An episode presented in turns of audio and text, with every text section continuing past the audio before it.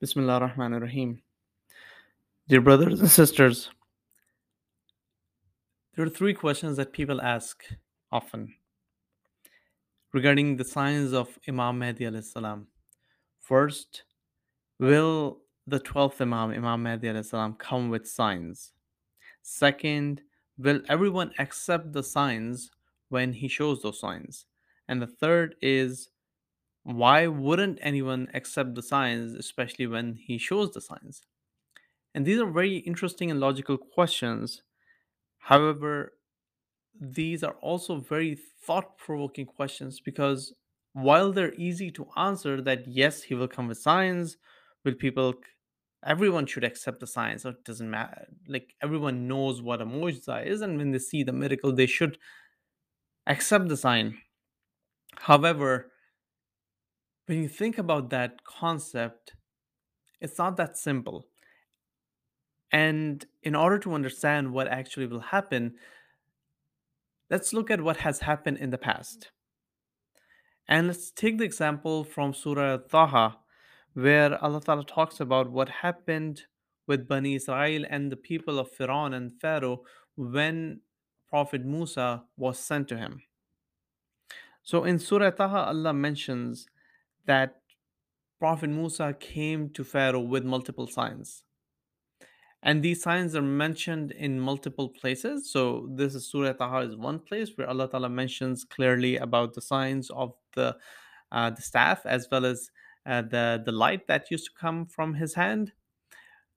And then Surah Bani Israel, Allah mentions many other signs, like the signs of locusts, the signs of blood, and so on and so forth. And there were roughly 10 signs that came.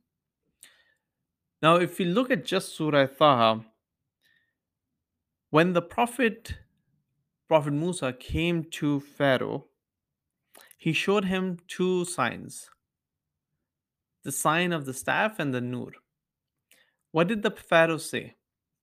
He did not believe in the signs at the first point, and then he said he accused Prophet Musa of being a magician. So he asked all of his magicians to come over on a certain day so that they can compete with the magic of Prophet Musa. At that point, everyone who has read uh, the book, especially uh, uh, the books or the Quran, they know what happened. But I'll just repeat that on that day when the magicians and Prophet Musa gathered, Prophet Musa asked the magicians to throw your magic. They threw the magic, it appeared as if it's these are snakes or other things that are roaming around on the plain. And there were a lot of people gathered because it was Yom Aziz, so it was a day of a holiday after the day break, so that many people can come. So think about a lawn or a ground uh, or an arena which was full of people, and they were witnessing this magic by the magicians. Then Allah sent the Wahi to Prophet Musa to throw his staff. And when he threw the staff, the staff ate up all of the things that the magicians had made. Now, upon seeing this, what did the magicians do? They right there they bowed down and prostrated before Allah. And they said, We've made a mistake. We're not going to accept anyone else except Allah. And we are now we are we now have iman on uh, the lord of musa and harun. Now when that was happening just think about this. There were thousands of people in that area who were witnessing this but only handful of magicians accepted the faith. They became muslims. Not anyone else is mentioned. I mean there might be others who might have accepted but if signs were enough these signs should have converted the entire army the entire populace the entire presence of pharaoh's people into those who believed in the lord of musa allah. But that did not happen. In fact their narrations uh, in quran it is mentioned in another place that there were people among those who said who basically asked pharaoh are you going to let musa go away with this so in fact there were not only people who were not accepted what Prophet Musa had shown, there were people who actually went against Prophet Musa and asked Pharaoh to actually punish Musa. Now, think about this really interesting dynamic. You have people who are not accepting, you have people who are going against Musa, and you have people, a very small minority, who have accepted. All of these people have seen the same signs. Therefore, this is a very important lesson.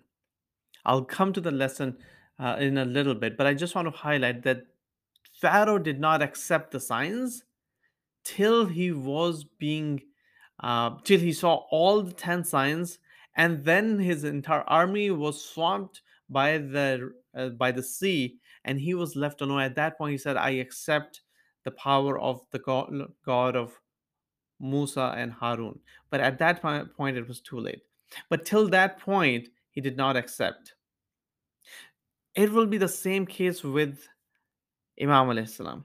When the Imam comes, he will show signs. His signs will appear, but not a lot of people will accept. They will continue to object. In fact, there will be people who will be opposed to the Imam. At that point, there will be a time when the Imam's signs will become so great that there will be no permission to then accept the signs. And then at that point, whoever did not accept the signs, they will perish.